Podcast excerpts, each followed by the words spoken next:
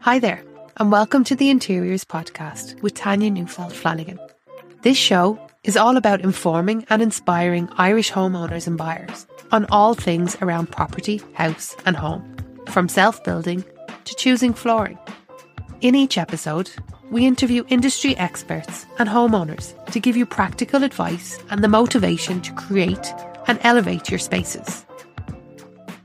Welcome to the Interiors Podcast. I'm Tanya Neufeld, your host. This is episode eight, and we are speaking to architect Graham O'Sullivan today. Welcome, Graham, and thank you for being here. Thanks for the invite. Good opportunity to get a few ideas out there, maybe help a few people along the way. So, you're the first architect on the podcast, and a lot of times when people are facing the housing crisis that Ireland finds itself in, they find themselves in a time crunch and it's the time when people wish they could speak to everything from a builder a surveyor an architect in a short space of time. And a lot of times you know people are looking at the market and they're like this is crazy. Things are so expensive. Construction is so expensive. So what i'm really interested in hearing about is your own experience and knowledge of converting commercial property into residential. Before we get into that though please tell us a little bit about your career. I know you've been an architect for 20 years and, you know, your own philosophy as an architect. 20 years. See, when you say I've been an architect for 20 years, it, it makes me feel old. But um, you're a spring thanks, chicken. Thanks it's, it's actually it's actually 19 years. 19. Right, so it's not that old. It's not that. Your career is still a teenager. yeah, yeah. No, I started I started architecture in 96, 1996. So that was when I started in DIT Bolton Street, which is now TUD, Technical University Dublin. Yeah. So I there for six years on and off, took a year out in the middle of it. So qualified 2002. Started my professional career in 2003. In uh, my first job was in Galway, a company called Sean Dockery and Associates. It was boom time, so it was busy. Celtic Tiger built. Celtic Tiger, that's it. That's what we did. We did Celtic Tiger. We did very, or we started to do an awful lot very quickly, and it disappeared um, along the way. But we were working on multiple projects around Galway City generally, and and the outer towns. Busy practice, led by a husband and wife team. So it was it was an interesting it was an interesting time. So you have to do a minimum period of professional development after you qualify. So that's um, okay. there's usually minimum of three, three, four years is what they look at. At that stage, okay. most people are getting enough experience in designing and building. In addition to the five years, that minimum five years that you did at the time in college to get a, a bachelor's degree, then you had to do minimum of three years after that to get a professional practice recognition, which was the Royal Institute of Architects in Ireland, or IAI. And I qualified, I, graduated or I, I, I, passed there. I was accepted to the institute in 2007. So I've been a professional architect since 2007. So that's what 15 years, 15 years. Yes, so, 15. Yeah, yeah. So We're getting younger and younger. Exactly. so, so, with uh, Galway, you kind of had a bit of a baptism of fire. People were building a lot, so you had a lot of experience. Was it both residential, commercial? It was residential, commercial, commercial office and mixed use retail. Uh, okay, bit of everything. Re- yeah, yeah. So there was like uh, one of the big projects was um, Canfor Oranmore Town Centre, which was mm-hmm. complete mm-hmm. redevelopment of Oranmore, which was new squares and streets and boulevards and fronts, uh, promenades and stuff that. So never city happened. planning never happened, but we did it. Yeah, that was with uh, that was led by Sean in in in Dockery's and the team down there that was a baptism of fire. That was all hands on deck, getting yeah. schemes together and stuff like that. Multiple residential developments around Galway City and, and the outer suburbs and the outer and the, and the inner towns, towns close by, um, small commercial development stuff like that. So it was it was really formative, informative as well as formative as, as mm. my career as an architect. So on the back of that, then so what's that? Two thousand seven. So 2007, I then moved to London, and I was in London uh, working for a couple of small practices and then working for a larger practice called RHWL, which is now been bought out by Aedas Architects, mm-hmm. who are a Far East Chinese centered company, multiple offices around the world, but they bought out uh, RHWL and our team at the time. So okay, and so you moved to to London right before the the Great Recession. What was that like then moving, you know, going from Galway, not even Dublin, a, a much smaller city, to London and tackling building, you know, after the crash? thing about London is it's a lot of it's a lot of small towns in one big mm. city. So it's all it's all neighborhoods. Yeah. You know, so you move somewhere, you live there. We lived in Hackney Central, around Hackney Central.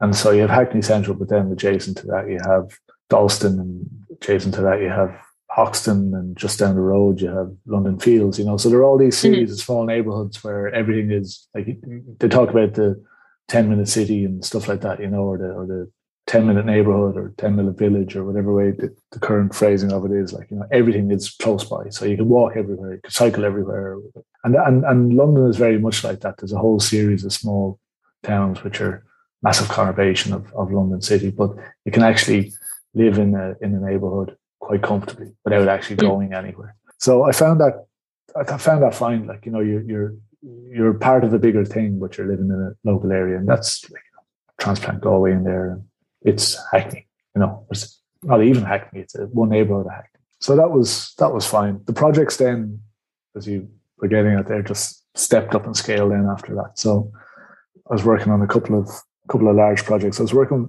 in a subset of RHWL called Arts Team.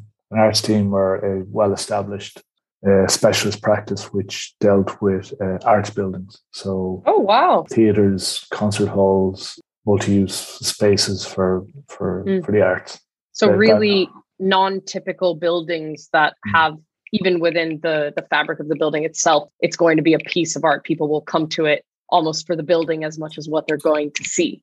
Everything about it was, and, and especially when you look at the say the West End, I didn't get to work on one, but but historically, Arts Team would have worked on a lot of Cameron Mackintosh West End theatres and, and other clients of, of that ilk. Um, uh, Live Nation was another one that we started working with in in, in the uh, regional cities. For example, they were buying out and renovating theatres in regional cities. Cam Mac was the was probably the big ones that we did in the West End, and the Victorian theatres in particular, um, which is when there was a massive boom in in the in the establishment and the building of these, was all about outdoing your neighbour so it had to be more spectacular. Everything about it had to be spectacular.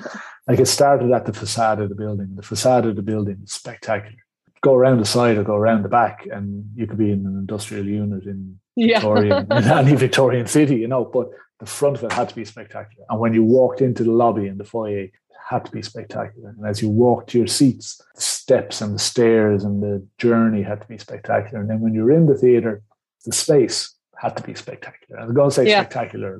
It, you had to have that one-upmanship. You had to be in there and you had to be in awe. And for a lot of probably more middle class rather than lower class or, or, or upper class members of London society, it was all about the, it was all about the sell, like you know. So yeah.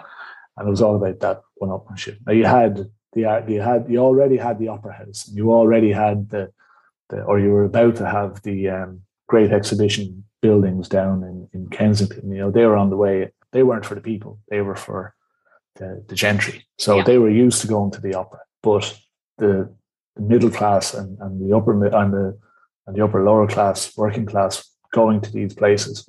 It was all about how, how beautiful the place was and how, yeah. it's, how much, it's how interesting. much it inspired you.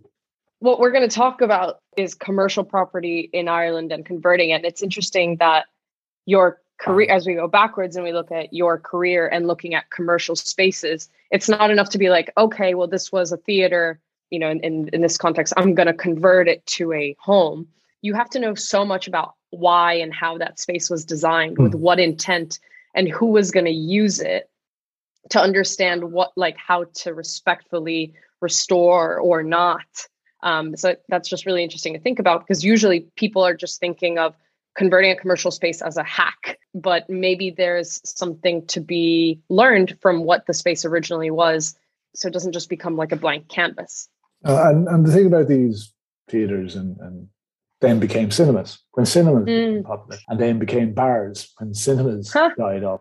So you have Wetherspoons and all like, you know, yeah. if, if, if, if the cinema didn't work, it became a Wetherspoons because Wetherspoons yeah. bought all these out cheap, you know. So it's oh. kind of which is which is where old theaters go to die. Whether uh, the thing about it is, and and, and it's a it's a big thing at the moment. Carbon footprint of the building, the amount of mm, the amount of energy, energy, whether it's whether it's energy from making bricks or or forging metals or yeah the, the creative energy that goes into it as well which is which is often forgotten about. You know, there's an awful lot of there's an awful lot of blood, sweat, and tears that goes into that from the people who Yeah. built it, and then there's the blood, sweat, and tears, which is a lot less blood and a lot less sweat, but probably more tears of the people who designed it. You know, Uh, generally your your big hairy builder doesn't cry about his building, but the architect might. There's an awful lot of, of conversations going on at the moment about your zero carbon buildings and, and building new buildings which are zero carbon. In the, in the lifetime of a building, your energy is as close to zero as possible. And the energy that goes into it is founded on renewable energy and, and stuff like that. In that same milk, currently in, the, in, in, in 2022, we're looking at Mm, the fabric of a building, the embedded carbon in that fabric, and justifying the demolition of old buildings. And old buildings aren't something that's necessarily 100 years old. An old building is something which is 20 years old, which has reached its end of life for for offices or for hotels or for like buildings that were designed 20 years ago and the current requirements have changed substantially never mind five years ago when there was no such thing as COVID, but 20 years ago in particular, where you have an awful lot of embedded carbon and steel and concrete and all the rest of that. As an architect now, when we are when we're looking at existing sites, for example, for for for clients who there may be a building there that's 20 or 25 years old. That building has an awful lot of embedded carbon. And if it's in the steel or if it's in the concrete, if it's in the glass, if it's in the aluminium, you know, all these things have, there's a huge amount of carbon intensive energy that goes into that to create those construction materials. So what we have to do now is justify to ourselves and to our client and to the client's funders, to the planners, to society in general, why we consider it necessary to demolish that and take out all that or, or, or re-release that carbon energy only to build again and double up on what's already there. So mm. So there's both trying to build new biz- new buildings that are like really efficient, but at the same time, that has an opportunity cost if you're demolishing something there, which also has to be considered in that Yeah. equation. I want to come back to this topic of of uh, the carbon footprint, but I'd love to hear a little bit more about what you did in London. Um, so you're working at RHWL, and at the same time, personally, yourself and your wife, Steph O'Sullivan, who's a wonderful interior designer that I'm I work with, you both bought and renovated and sold some properties. So tell us a little bit about that because I want to start seeing where your architectural career and your then your personal projects start to meld because I think there's a lot to be learned from there. Um, everyone always wants to see what does the architect do with their actual house, and then you know we'll get back to to Ireland and what's going on in in the the later 2000s after. we'll go back to Hackney Central. Uh, Okay. Hackney Central, where we where we got our first flat together. We got it in Yeah. um, in a, an old Georgian te- uh, tenement block, or was a tenement block, um, Wow. and, and we got to know the area. And it's it, a lot of it is going somewhere and knowing what's there. So you can go on to Daft, or you can go on to any of those websites and you can have a look at the properties. But actually, when you live there and you walk around, you find these Mm. places. And when we were in London and we were living there, we got to know the neighborhoods. We got to know where the cheap neighborhood was beside the fancy neighborhood. Mm, You know, and, and bit by bit, that's how we, that's, I won't say we, I'll say Steph. That's how Steph found where we were going to live next. We lived in Hackney Central, which was beside London Fields. London Fields was the place to be, right? Because what happened was down in Hoxton, Hoxton had al- already been established as, and Shoreditch had already been established. Mhm. Actually, I'll, I'll, I'll scratch that. Shoreditch had already been established as the place to be. So it was too expensive. So Yeah. people move a little bit further out, go to Hoxton. Hoxton starts getting too expensive. People move a little bit further out, go to London Fields. So then London Fields was on the way up and it was outside our price point. So where's the next place is going to be? The next place is going to be is Dalston. All right. So bit by bit, everybody starts moving out as their as their as their price point disappears. All right. And whether that's yeah. buying or renting or whatever the case may be, people start moving further away from where the cool place is. That's the cool place. It's it's, it's fashion. Yeah. It's trend. Steph spotted a place in Dalston. It was an ex-council, 1960s, probably Yeah. 1970s, maybe ex-council block. Two bedroom apartment there. It was decent. We could move straight in. We could live in it, and then we could renovate it. And small things, you know, like upgrade the bathroom, upgrade the kitchen, new floors if they were needed. They weren't needed in this. It was it was quite good. Redecoration, make it comfortable, and sit in there and live in there and live quite happily in there. Rent a room occasionally, you know, just bit by bit, just getting it comfortable, getting it as a nice place to live. So was that that was the first purchase, not the flat in the old Victorian or sorry, No. the old Georgian tenement. No, the old Georgian was a let. Okay. It was it was So that was your base for, for the for the search. to find out where every to find out where the next place was. Ah, Mhm. very cool. I like So- that. So being really intentional about the places you want to be and like even if you can't live there, spending time there and starting to see like, oh, if you turn down that road, you're basically in that neighborhood. Instead of just thinking, oh, if I move to Ranelagh, I'm gonna be happy. No, spend some time around there. What's to the north? What's to the west? What's to the south? Mm. Okay, I like And- this. Okay. And in, in, in London, that was one side of a road or another, yeah. or the other side of a train track. You know, Yeah. it, was, it was down to the postcode, all right, more or less. But it was essentially down to a road that said, this side of the road is London Fields, that side of the road is Dalston. So, and, Yeah. and I think that was Amherst Road, I think was the road that that, that was. You, you just go 10 minutes further up the road and you end up in this other neighborhood, which is close to everywhere you want to be, what you want to be doing. You want to be in London Fields, you want to be in the park, you want to be down the market, you want to be meeting your friends there and all the rest. And you're only that little bit further away. But what it meant was you could get something that you could afford. Yeah. And when you can afford it, you get in there and you buy it. And then you sit on it. And what we did and what a lot of people do is you sit on it for a few years, you live in it, it comes up in a little bit of value, and then you decide what you're going to do next. Are you going to sit there and stay there? Or are you going to see if you can get somewhere else? So at that stage, we're getting to the age, the age, the early 30s, where you have to decide what do we want to do now? We're going to settle down, we're going to have kids. All right. So two bedroom flat on the second floor of an ex council house, uh, an ex council block in Dalston ain't the best place to be raising kids. Yeah. And there wasn't a hope in hell at that stage that we were going to get a house in that area.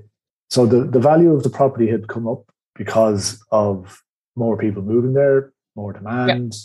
We'd renovated it, we'd put in a few quid. So the value of it moves up. So now we have a pri- now we have a pot of money. And what do we want to do with that pot of money? And what's the best we can get for that pot of money? So Stephanie being Stephanie started to look Mhm. around. Where's the next place out? The next place out was uh, Clapton. In Clapton, nice area, houses available, fairly big houses. Area was still a bit dodgy, but it was going to be the next place. But you weren't getting a house for the money that we had. So what's the next place out? You go the next step out. You go out beyond Lee Valley, and you end up in Walthamstow. And Walthamstow at that stage was a commuter neighbourhood, end Yeah. of the Victoria Line, well serviced by the Victoria Line. And out there, you could get a two and a three bed house for the same price as a two bedroom flat in the next council two bedroom flat in Dalston. So that was the next step. So it was a big step, but given the commuter distances and the commuter links and all the rest, it wasn't a, it wasn't a massive step. And at the same time, our friends were moving out there as well. Yeah. because They were in the same position. They were in their Yeah. early 30s and they were figuring out what they're going to do next. So it's the London way, bit by bit, you move further and fu- further and further away from the city and, and, and closer to good schools and green parks. But Walthamstow was next on the list. So, and, and we went out there. We found a nice property, End of Terrace, decent Victorian property, nice place, nice neighborhood, owned by an Irish gentleman. And that Irish gentleman moved in with his daughter when his wife died six months or a year previously. So we went out, we met the agent and put in our bid and whatever else. And I honestly believe because we were we were we were right on the asking price. And I just have this feeling that this Irish fella heard about an Irish couple wanted to move to Walthamstow so that they could buy a family home. I would, as sure as anything, say that he went, you know what? Let's give somebody a leg up. Yeah. I nice. honestly believe that. I think there's I think there's there was something about the Irish community out there, and even my own mentality now when when we're doing things like, you know, give somebody a leg up. All right. Yeah. And I and I and there was there was no haggling, there was no thing. We uh, gave him the asking price, we told him who we were, and within a couple of weeks he, Yeah. he'd agreed that it was good to go. It's interesting you mentioned that because I, I I've been hearing something. I think it's the guy with who runs the crazy house prices Instagram account. Somebody like that's been talking about when it's coming to these crazy bidding wars nowadays, because there's just a mismatch between supply and demand. It's starting to make a difference who the two last people are and sharing the intentions and trying to get that communicated to the seller. Like, we're a young family and we've done this, or we're from here, or we love the property because of X. And there being this kind of personal connection in the handoff of properties. And, you know, maybe that's becoming more popular now because of the demand. So it's interesting you mentioned that about the the Irish passing the baton in in your neighborhood. Historically, you see it all around the world. You see it in America. Yeah. You see it in in Australia. You see it in the UK. The Irish person comes over. They get a job with an Irish person. They live with an Irish person. That Irish person introduces to, to the Irish community and people around you. And I think for probably for that for that gent who went out there, I mean, 1930s, he, he would have been about the same age as my my uncles who, who lived over there, you know. So so and and he would have still had that mentality of helping helping the immigrants, helping the people yeah. coming over yeah. on the boat, coming over on the plane. I honestly believe that that's what happened. So anyway, we got this property. We had a bit of time because we had to sell the old one, but the old one mm-hmm. was popular. It was it was where for where we were three years previous. So it was young couple looking to, looking for somewhere local, looking for somewhere in that area to get started to move in and do the thing. So we sold it on to another young couple, and we moved on and we moved up to the we moved up up and out to the, uh, to the to the to the east side. What state was the property in? So you said it was a so an end of terrace Victorian. It was it was livable. So yeah. there was various little bits and pieces of additions here and there. It was old and musty. It had been lived in, well lived in, and then left dormant. So it was in, strip it out, get our furniture in, because we're not renting somewhere while we're renovating. Yeah. So and get in straight away, and we lived in a house with no wallpaper, peeling paint, plaster exposed on the walls. Yeah. Chipping away bit by bit at things that we didn't want. And look, if you're going to if you're going to spend as much as you can to get the best that you can, you got to realize that you might be living in in a squat for a yeah. while until you can afford to to do something else. So we probably lived in in there for a year, year and a half. Uh, one bedroom downstairs, renovated little bits here and there, just made it made it more livable. There for a year and a half, and then decided time to renovate. The renovations were complete strip out of the house at, at ground floor, make everything good, replaster, new doors, and opening up between rooms, and new kitchen, and breaking out the back, and upgrading the, the, the back garden, which was a little bit awkward because of the steps and stuff like that. The whole shebang, yeah. Yeah, yeah. But in this case, it was also within the spaces. Oh, yeah. The other thing is, you know, that thing that you see on Grand Designs and. Um, you got pregnant. Uh, yeah. that was mid project. How convenient. so, so we got a contractor in. We lived we lived in the house for most of it. It was three weeks where myself and Steph moved out, moved into an Airbnb when the really dirty work was getting done.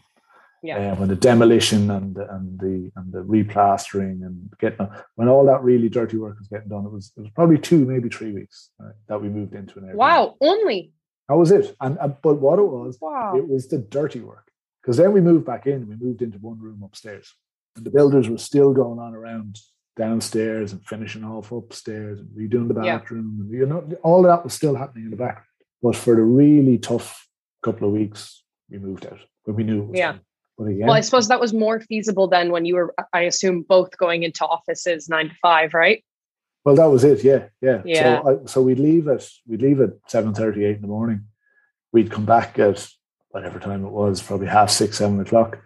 If we came back, the other thing was, well, see, Steph was pregnant. So, but I could go to the pub with my friends.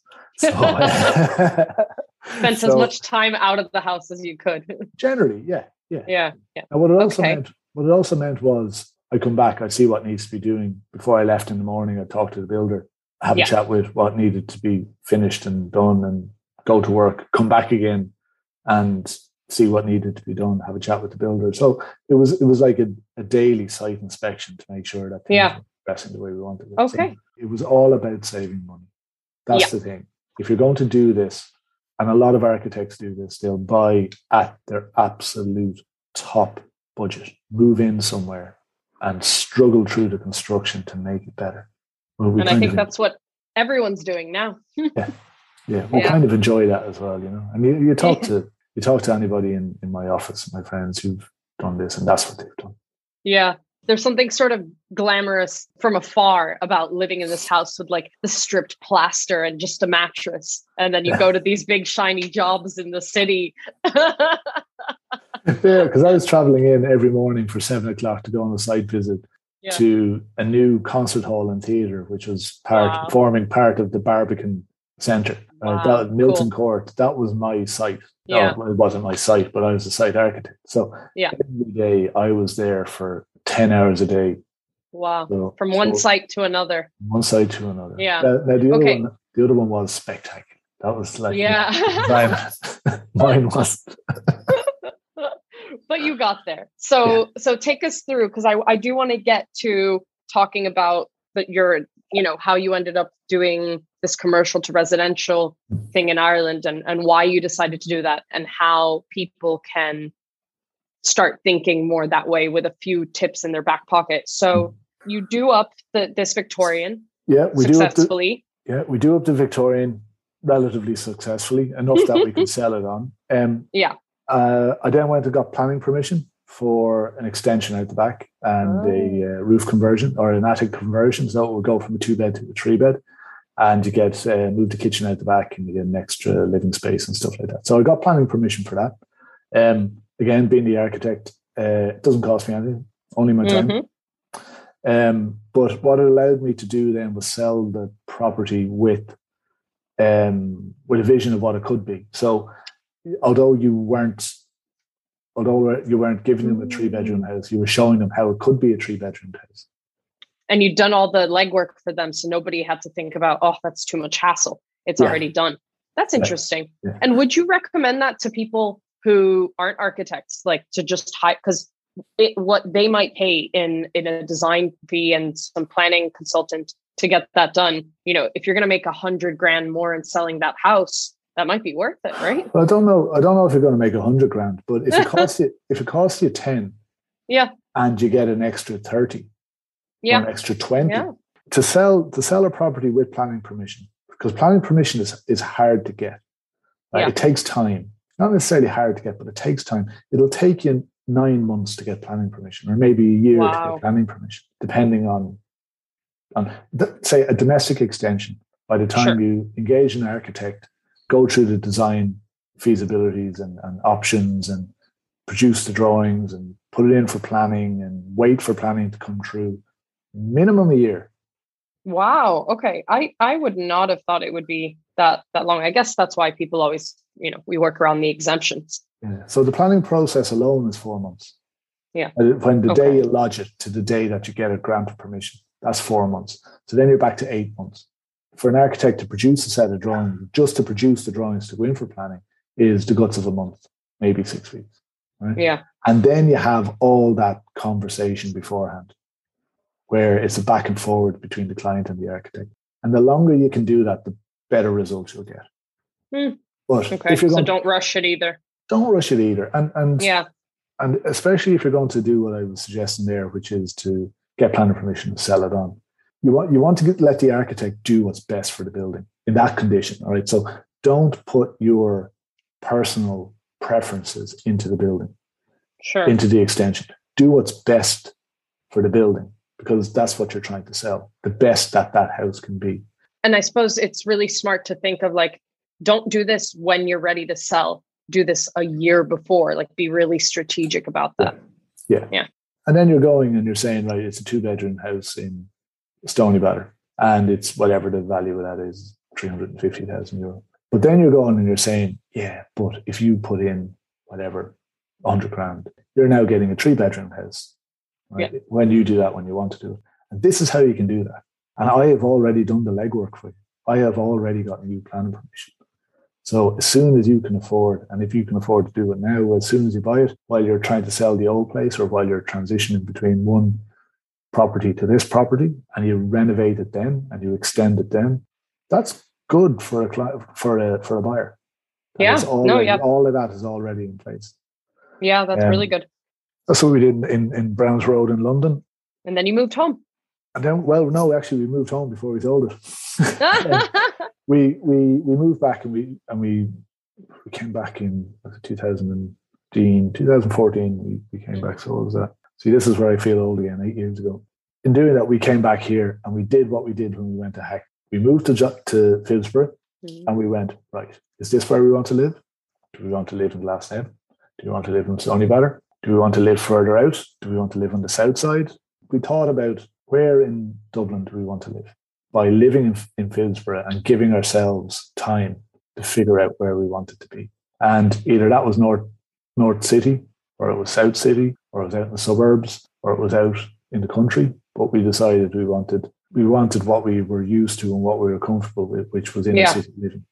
And question but, for you. So there seems there's a combination of like trying to guess where the next up and coming area is, but you married it also with your own personal preferences. It wasn't purely like just thinking of the profit. You're also thinking of like where you'd enjoy living. That's also going to be that's going to give you the best bang for your buck now and then in the future. It's a combination of both. Is that right? It is. It's a combination of both. Now, look, when we were looking around, there's probably two things. It, there's there's there's there's people who want to find a cheap site, develop a building, flip it, move on to the next thing. Mm. Right? And that's a way of doing it. All right. That's a way of, yeah. and, and it's what we did in London find a property, renovate it, make a profit off it, move on. Find a property, renovate it, up your profit, move yeah. on. And bit by bit by bit by bit, your your deposit is getting bigger and bigger and bigger. Yeah. Or your development fund is getting bigger and bigger. And by moving from London to Dublin, that's a big difference in property values in London. Yeah. And especially when we came back in 2014, when it was it was still still a bit of a slump in, in, in yeah. Ireland's economy. People were still didn't have money to be doing this. You know, we we got in, we timed it well, right? And, and then I know some people would be going, laugh, lucky bastard, you know, all blah, blah, blah, blah, blah. And, and, and I'm the first to admit that there was an element of luck in it. There was an element yeah. of luck and there was an element of knowing or expecting what was not knowing, but expecting what was going to happen. Or, or circular economies. They go around and round, and there's ups and downs, yeah. and there's an up and there's a down. There's and I imagine working as an architect in London, a country like the UK would the, the commercial activity would start bubbling up again faster in in a hub like that. So you you know what's happening. You're yeah. working on multi-million pound projects. So you're like, all right, I see how things are going, right? So so that's a really good point because for example, when I first went to London, it was it was just before the crash. Right? Yeah. So Ireland crashed first. London took a little bit longer to crash and came down, but then came back mm-hmm. up quicker. I tell the story. I was made redundant twice in London from the same company, rehired by the same company the same day, twice. Oh my god! so it was what a roller sorry, coaster. Sorry, we've no work for you. Walk out the door. Different director walks past. You're looking very upset, Graham. Oh yeah, I was just fired. No, you're not. You're working for me now back in again. All right. And do that for a while. And then, sorry, Graham, the project you were supposed to work on, we haven't got funding for it yet. We're going to have to let you go. Look, you did me a favor the last time. Thanks a million. I'm going to go and have a pint. Go over and have a pint. Other director comes in. Jeez, Graham, you're looking very upset. I, uh, the lads had to let me go. Oh, no, no, no, no. I'll find something for you to do. All right. So then I do that. All right. And I do that for a while. And then the project that I was originally hired to do, which was the Guildhall School, came online. So then my old boss goes, uh, any chance I could have him back? oh, there's some fun karma in there for sure. I see a look, common thread. that, that's it. So then I finished that job, and then London was London was gone again. It was the Olympics yeah. actually. It was around the Olympics, so so it was busy, busy, busy, busy, busy. But then you could see that Dublin was simmering there in the background. Steph went and met an old work colleague of hers, and he was director in Henry J. Lyons, and they were over visiting. So Steph got a job.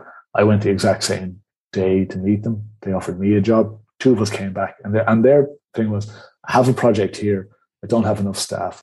You have the experience. You want to move back. Come back and work for us. Amazing. And, and, very and, neat.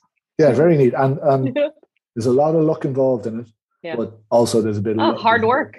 And knowing what's going to happen, or well, expecting. Yeah. I won't say knowing. I keep saying knowing, expecting what's going to happen. Yeah, yeah, yeah, yeah so you you figured out kind of the areas you wanted to be in based on you wanted to be in an in a hub in the city you were seeing the neighborhoods that are coming up and gentrifying. Um, so at that point, why didn't you just buy something that needed renovating? Why did you decide to kind of make the leap for this commercial property and all the complexities that brought? And, and walk us a little bit through that so people can start thinking like, okay, could this be for me? so we did we did start looking at properties and we said like Stoneybatter has been gentrifying since what what year did I say I left college? Ninety six. This is yeah. ninety six. It's been gentrifying since ninety six. Right? and it's it's probably finally finally there, nearly there. But like I always love Stoneybatter. I, I love that part of town. It's close to everything. It's easy to get in and out of town. You can walk it, you can cycle it. When you can't get a taxi at night, you can walk home.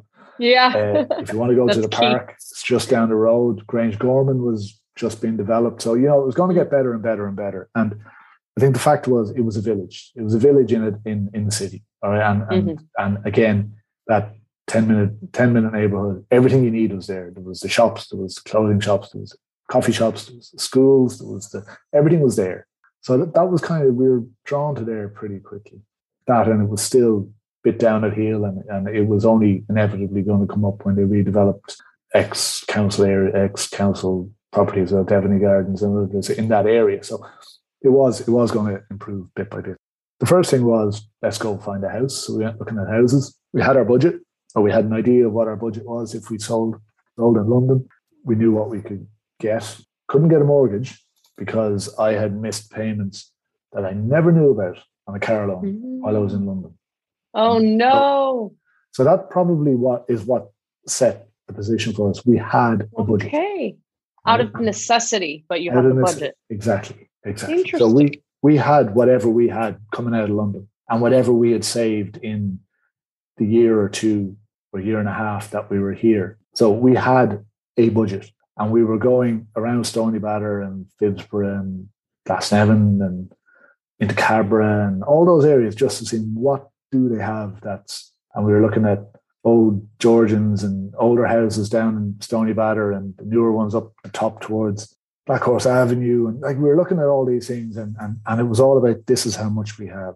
Right. And mm. like how much could we squeeze it? And if we moved in with with one child, what would we do? Like, you know, could we could we live here while we renovated it and blah blah blah blah. So it was necessity. Steph, whatever, looking at particular websites for estate agents in the area, spotted this site. It was a uh, an old warehouse and a cottage attached, which used to be the office for the warehouse, and it was tucked in around the back of backland development, as they call it in planning terms. Mm. It was just that leftover bit of space behind terraces of houses that somebody owns but doesn't really use, and bit by bit, mm. somebody put a put a yard on it, and then put a roof on the yard, and then that became a warehouse, and it was associated with the original house, which then built a little cottage on the side that became an office, and then they developed the yard and they developed the, the shed. So when I went in, when I went into this place anyway, first of all, it was you know this place would be grand. We could do something with, it, right? It has a floor, it has walls, it has a roof. we can raise a uh, I don't know a three year old here. One of the first ideas we were coming up with was, what if we kept all of this, took out the, the mezzanine floors, took out all the crap that was in there, little bits and pieces, and then built within it.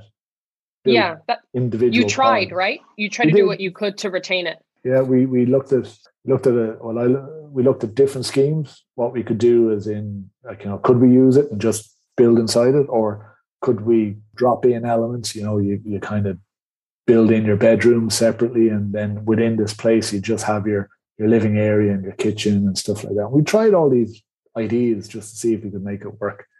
It, ne- it never quite worked. It wasn't quite tall enough, or it, it was an awkward shape, or you were left over with bits and pieces. So, mm.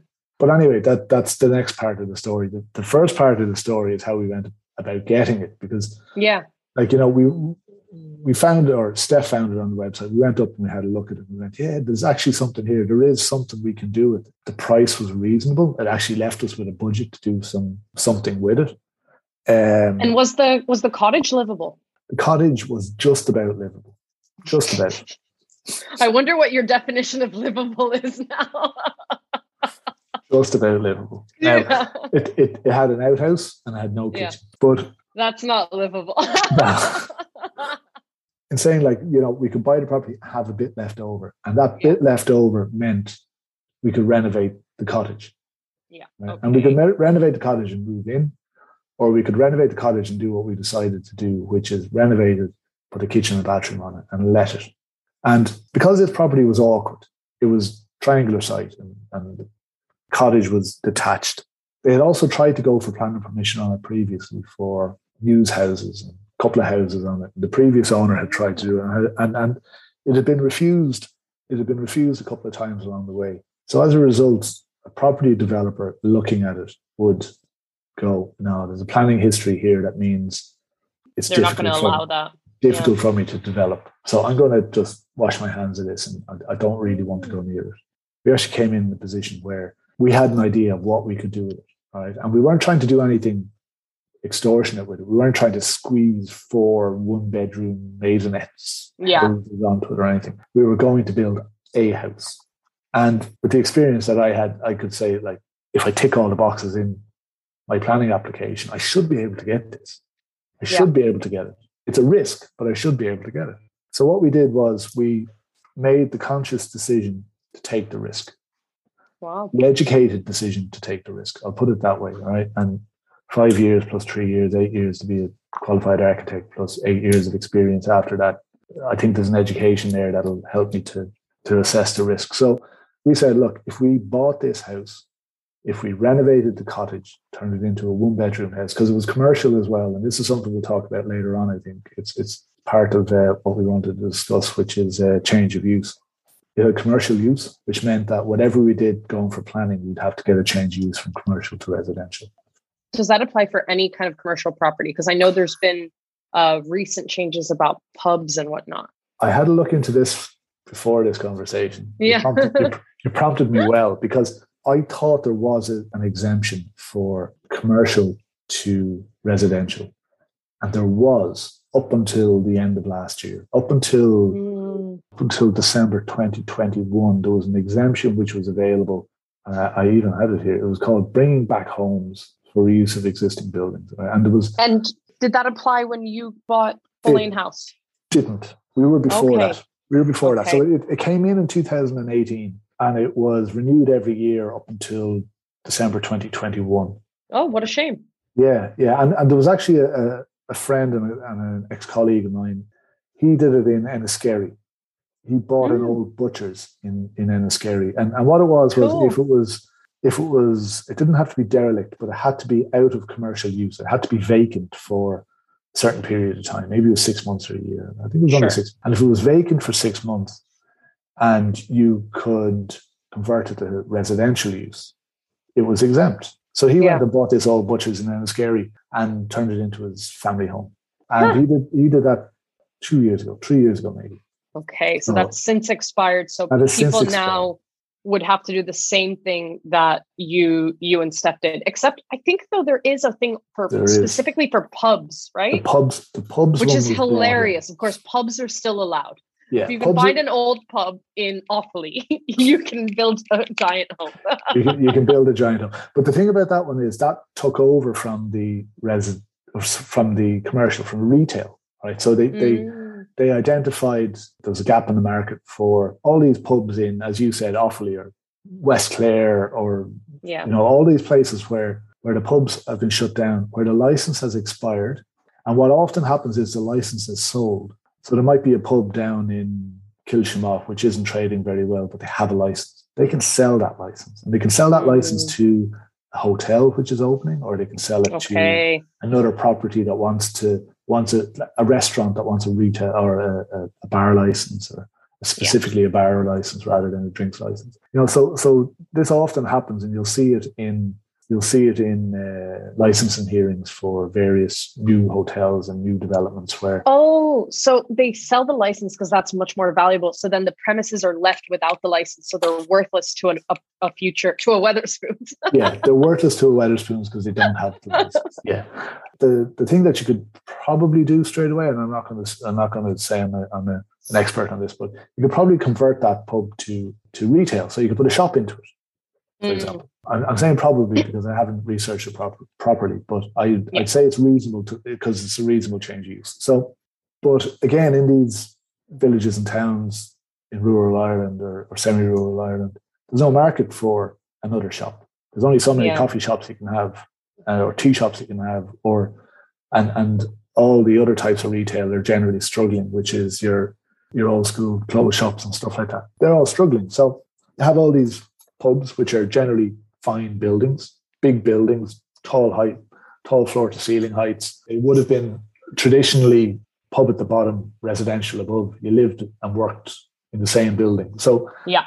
conversion would be relatively easy. Yeah. So they brought in the exemption that you were talking about earlier on. So Okay. if, if it Okay, doesn't have a makes sense. license, yeah, if it doesn't have a license and it hasn't been used in a certain period of time, you can convert it to residential. Yeah.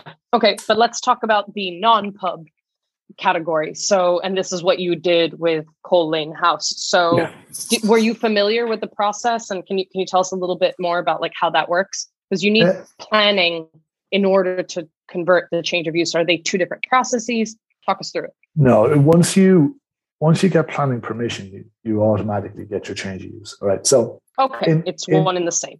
Yeah. So in planning terms, when you go to your local authority or you look at your local authority website, the development plan is what you should be looking for. And in the development plan, it will describe to you what uses are permitted on your site. You go into your development plan, you go into your appendices, and there's a set of maps. And in that map, in those, those maps, you'll find your property. And on that property, there'll be a color, and that color will have a designation Z, whatever it might be. And that designation will then have a list of what you can put on that site.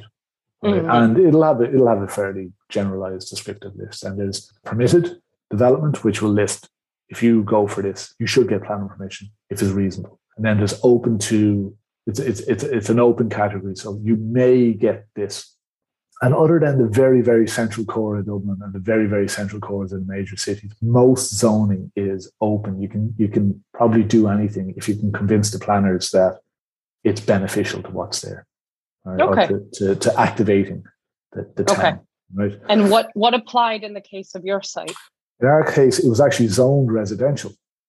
Okay. There was commercial Oh. use on it. Yeah, there was commercial use on it, but it was zoned residential. this is i think i've seen these maps it's like incredibly difficult to use and there's like lots of lime green and you click on it and it doesn't work very well and Yeah. that's the that's, That's the the zoning one. so that's different jittery. from the change of use Yeah. So the change of use then is so it's a commercial use, a commercial use assigned with or sorry, there's a commercial use associated with the sites, the two sites, let's say the cottage and the and the warehouse. There's commercial use there. But once you go and you get and you apply for planning permission, you're granted planning permission to change it from commercial to residential.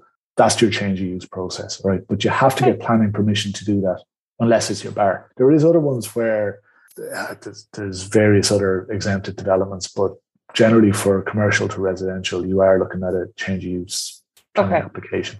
if anyone's trying to do anything beyond the the exempted planning permission like an extension this isn't going to be that different of a process it's just you might have to do a little bit more due diligence and hire certain people but Yeah. either way you're going to need to have an architect draw up plans so people shouldn't see this as like a whole extra step it's the same process just a little different right It's just a little different. Yeah. Yeah. It, it'll take a little bit more time.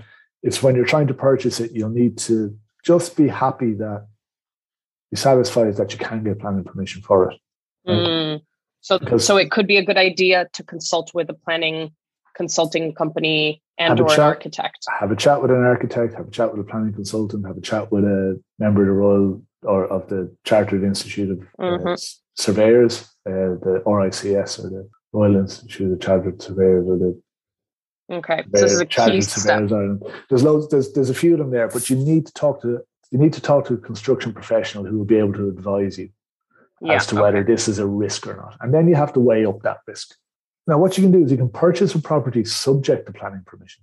Yeah. Right? So you could go and you could put your deposit down on a a, a refundable deposit down on a on a commercial site, commercial property, subject to you getting planning permission for a change of use. So that de-risks it, but it just adds time because what you need Yeah. to do then is you need to go and get permission for a change of use. You need to go through that process. You need to get your grant of permission. Then you need to come out the, the other end of it. Now, Okay, you don't necessarily need to fully design everything. that Like was my you- next question. Yeah. Now, you, you just need to get it across the line. So you need to put in something nice and simple that will get you that change use designation that then if it's not what you want, you can go again. You can go for planning as many times as you like. Okay. You just know the bare minimum of what will be accepted. So if you talk to a planning consultant and they're like, yeah, I have a pretty good idea of what we could get through, they get through like the plainest bungalow in the world. And then you're like, yeah, but I'm going to build like an upside down pyramid. And you can you can try for that after.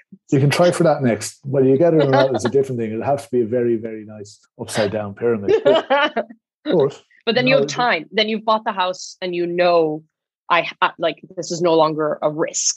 Uh, Now I can work within the parameters and take my time to to build something. the other thing then that happens is you then have planning permission. Well, you have planning permission to change it from Yeah. commercial to residential. And as I said there, you can make as many applications as you want. But once you have planning permission, you have two things in place. You still have commercial use designation for it. Okay. So say you've bought a shop and that shop is a retail shop and it's not trading particularly well. It's been closed for six months. You buy it subject to planning permission. You get planning permission for it. You have that planning permission for residential use in your back pocket, but it's still established use as retail. So Huh. You might decide, you know what, I don't really want to live here, but I could make an income out of it. And somebody will come in and open a coffee shop and you'll get a rent out of it. Right? Hmm. It doesn't just because you get planning permission, it doesn't extinguish what's already there. It just Until gives you you you actually move forward with the plans. until you move forward with it. Okay. Then you change it. And then you extinguish the established use. Okay. And I suppose going back to what we discussed before, let's say you do all that and you're like, you know what, it's not for me. I don't have it in me to do this whole project. You could sell it with that planning permission. You can sell it with the planning permission, Yeah. or you could sell it as the established use. Yeah. Cool. Your planning Okay. permission has a lifetime of uh, five years, I think it is. Five years. maybe And so, 10. sorry, when you apply for that change of use, you do have to submit drawings of what you might do. They're still full plans, right? That I don't know, and I need to check. Sometimes you can get Yeah. away with what would be described as outline permission. So outline Okay. permission would be a general description of what it is that you're that you attempt to do. So it's a set of plans that says change of use from this to this, and if you can get outline permission for that, I'm not hundred percent sure whether you can do that for a change of use. I know you can do Yeah. it for, you know, or, uh, um, rural housing. You can put in an outline permission for. I want to put a house in this field. I'm not going to tell you what that house is going to look like. I'm just going to say I'm going to put a house here in a septic tank, and that gives you outline permission. And then you have to go and get subsequent planning permission to to Make establish what that design will be. All right. Yeah. It's- Okay.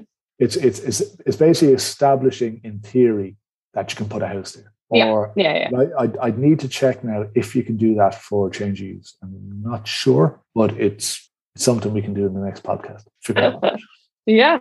Okay. So Okay. then you you move forward with that. And did you get it that the, the first attempt, the first application Uh, for the house? First, yeah, first application Yeah. we got it. It was it was swings and roundabouts, ups and downs, and negotiations and other bits and pieces. But we we went in for what we wanted. Actually, the first thing we did was we went in for extension and change of use of the The warehouse. of the way of the cottage. Sorry, of, Of the, the cottage. cottage. Okay. And this and this again comes back to taking that educated guess and, and, and educated analysis of the risk. So what we said was if we convert this cottage to a house, the value of that house will be X. And X is equal to the amount of money that we spent to buy the cottage and the site. Mm. So if we take Y, which is what we spent on the site, add Z, which is the renovation costs, that will equal X. So no Yeah. matter what happens with the warehouse, we can sell that cottage with planning permission. Yeah. And we have our money back. Okay. Yeah. Yeah. And question when you can get partial change of use? Yeah, you can you can split a site. Split a Ah, site. okay. This was a bit easier in that it was two sites. It was it was It was two sites technically. Okay. technically it was two sites. It was one property. It was two sites. It was it was split with with, a, with another house in between or back garden with another house in between. But There's so many nuances. Like there's the Uh, general zoning for an area, which is different from the use that has been allowed for that specific property. And then there's sites within that and things can be broken up. Like Yeah. you always see, you know, basement flats that are rented and retail above and or you know the opposite interesting. Okay so it seems like people if this is something people are exploring as an alternate avenue to out of necessity they really should be reaching out to experts you know like you said a chartered construction professional somebody who works in planning uh, consulting as soon as they can so that they even know whether it's worth it to pursue these properties. Definitely because don't forget these people do this day in day out. It's how they make their money it's Yeah. how they it's how they make their money to pay their insurance to make sure if they get it wrong that when they get sued somebody else will pay for that mistake but like they do this day in day out and this is what their their expertise is it could be something as simple as a fixed fee to an architect to spend a day on it or Yeah. two days on it and and go in and say look if they aren't busy they'll they'll look to do, they, they they might take it up or somebody might take it up or just that just that initial day's research for you a certain amount of time paid by the hour. There you go. This is our opinion on this. Yeah. Barking up, you're barking up the wrong tree or or it's something to explore. Yeah, I've found people are very willing to help, and even some people won't charge at all for initial thoughts because obviously it's just rolls off their their tongue. Like we've been looking at a at a property, and I think people need to slow down. The process of of buying is pretty fast because things get so aggressive in the bidding wars. But if people take the time to slow down and actually do due diligence and have contacts and recommendations ready to reach out to them, they could benefit a lot from figuring out what really are the options, what are the true costs of renovating, what are the real planning permissions they need to seek. And I think people need to, if they're approaching a purchase, should get creative and pull in experts because it's Mm. invaluable. And we can see that you you and Steph were experts and you could see these things that other people can't. yeah and it also meant that you know where i was doing my xyz Yeah. monetary value. It means that you can go it, bidding war on a property and you go in there, right? And it's aggressive, thousand euro every day, two thousand euro. Somebody throws Mhm. five in because they wanted it, and it's getting silly, and the money is getting way up there. If you have during that process taken a little bit of time to say and to figure out this is how much I can afford, this is how much I will need to spend after. Speak to somebody either have somebody that you can call that's a friend or that somebody that you have a retainer with that you can kind and when I say a retainer, it's like, you know, I need a bit of advice every so often and just keep an eye on it. We'll give you a few quid whenever it might be. But what it means is while all this process is going on, you you'll have a better idea of where your limit is. And sometimes what happens is people go beyond their limit in this aggressive, like not Mhm. say say say say I'm in this process, but the person who's bidding against me goes beyond their limit. And then all of a sudden they're going, actually, I can't afford this. So then they pull out. And then the, the seller is left there going, oh, what the hell am I going to do now? And that's where you get the phone call. You still interested? Like, yeah, yeah, yeah, yeah. But it's it's it's been able to go to the uh, to the estate agent and go, I've done my due diligence on this. I've spoken to an architect. This is how high I can go. You might Yeah. have another five or ten grand sitting there, but like you say, this is as, this is as far as I can go. I can't go any higher than this, right? Because it doesn't make any it doesn't make financial sense. And then when the the agent gets the phone call, oh, sorry, we can't afford this actually, so we're going to have to pull It- yeah. out. Somebody figured out after the heat of the bidding war that it, it Yeah. doesn't make sense. And then and then the estate agent goes, now there was that lady who rang me and told me that she'd done a bit more due diligence. Hang on now, give her a ring. Then the estate agent rings you. You still Yeah. interested? Yeah, but for that amount. All right. Yeah, I'll, I'll just have a chat with my client on it. And then it's like, oh yeah, no, they packed out. But I do have this other person who was in that process and who seems more reliable and more likely to buy it. And if they if they're in a rush to get rid of it, that's when you have yeah. that's when you hand. have a little bit of upper.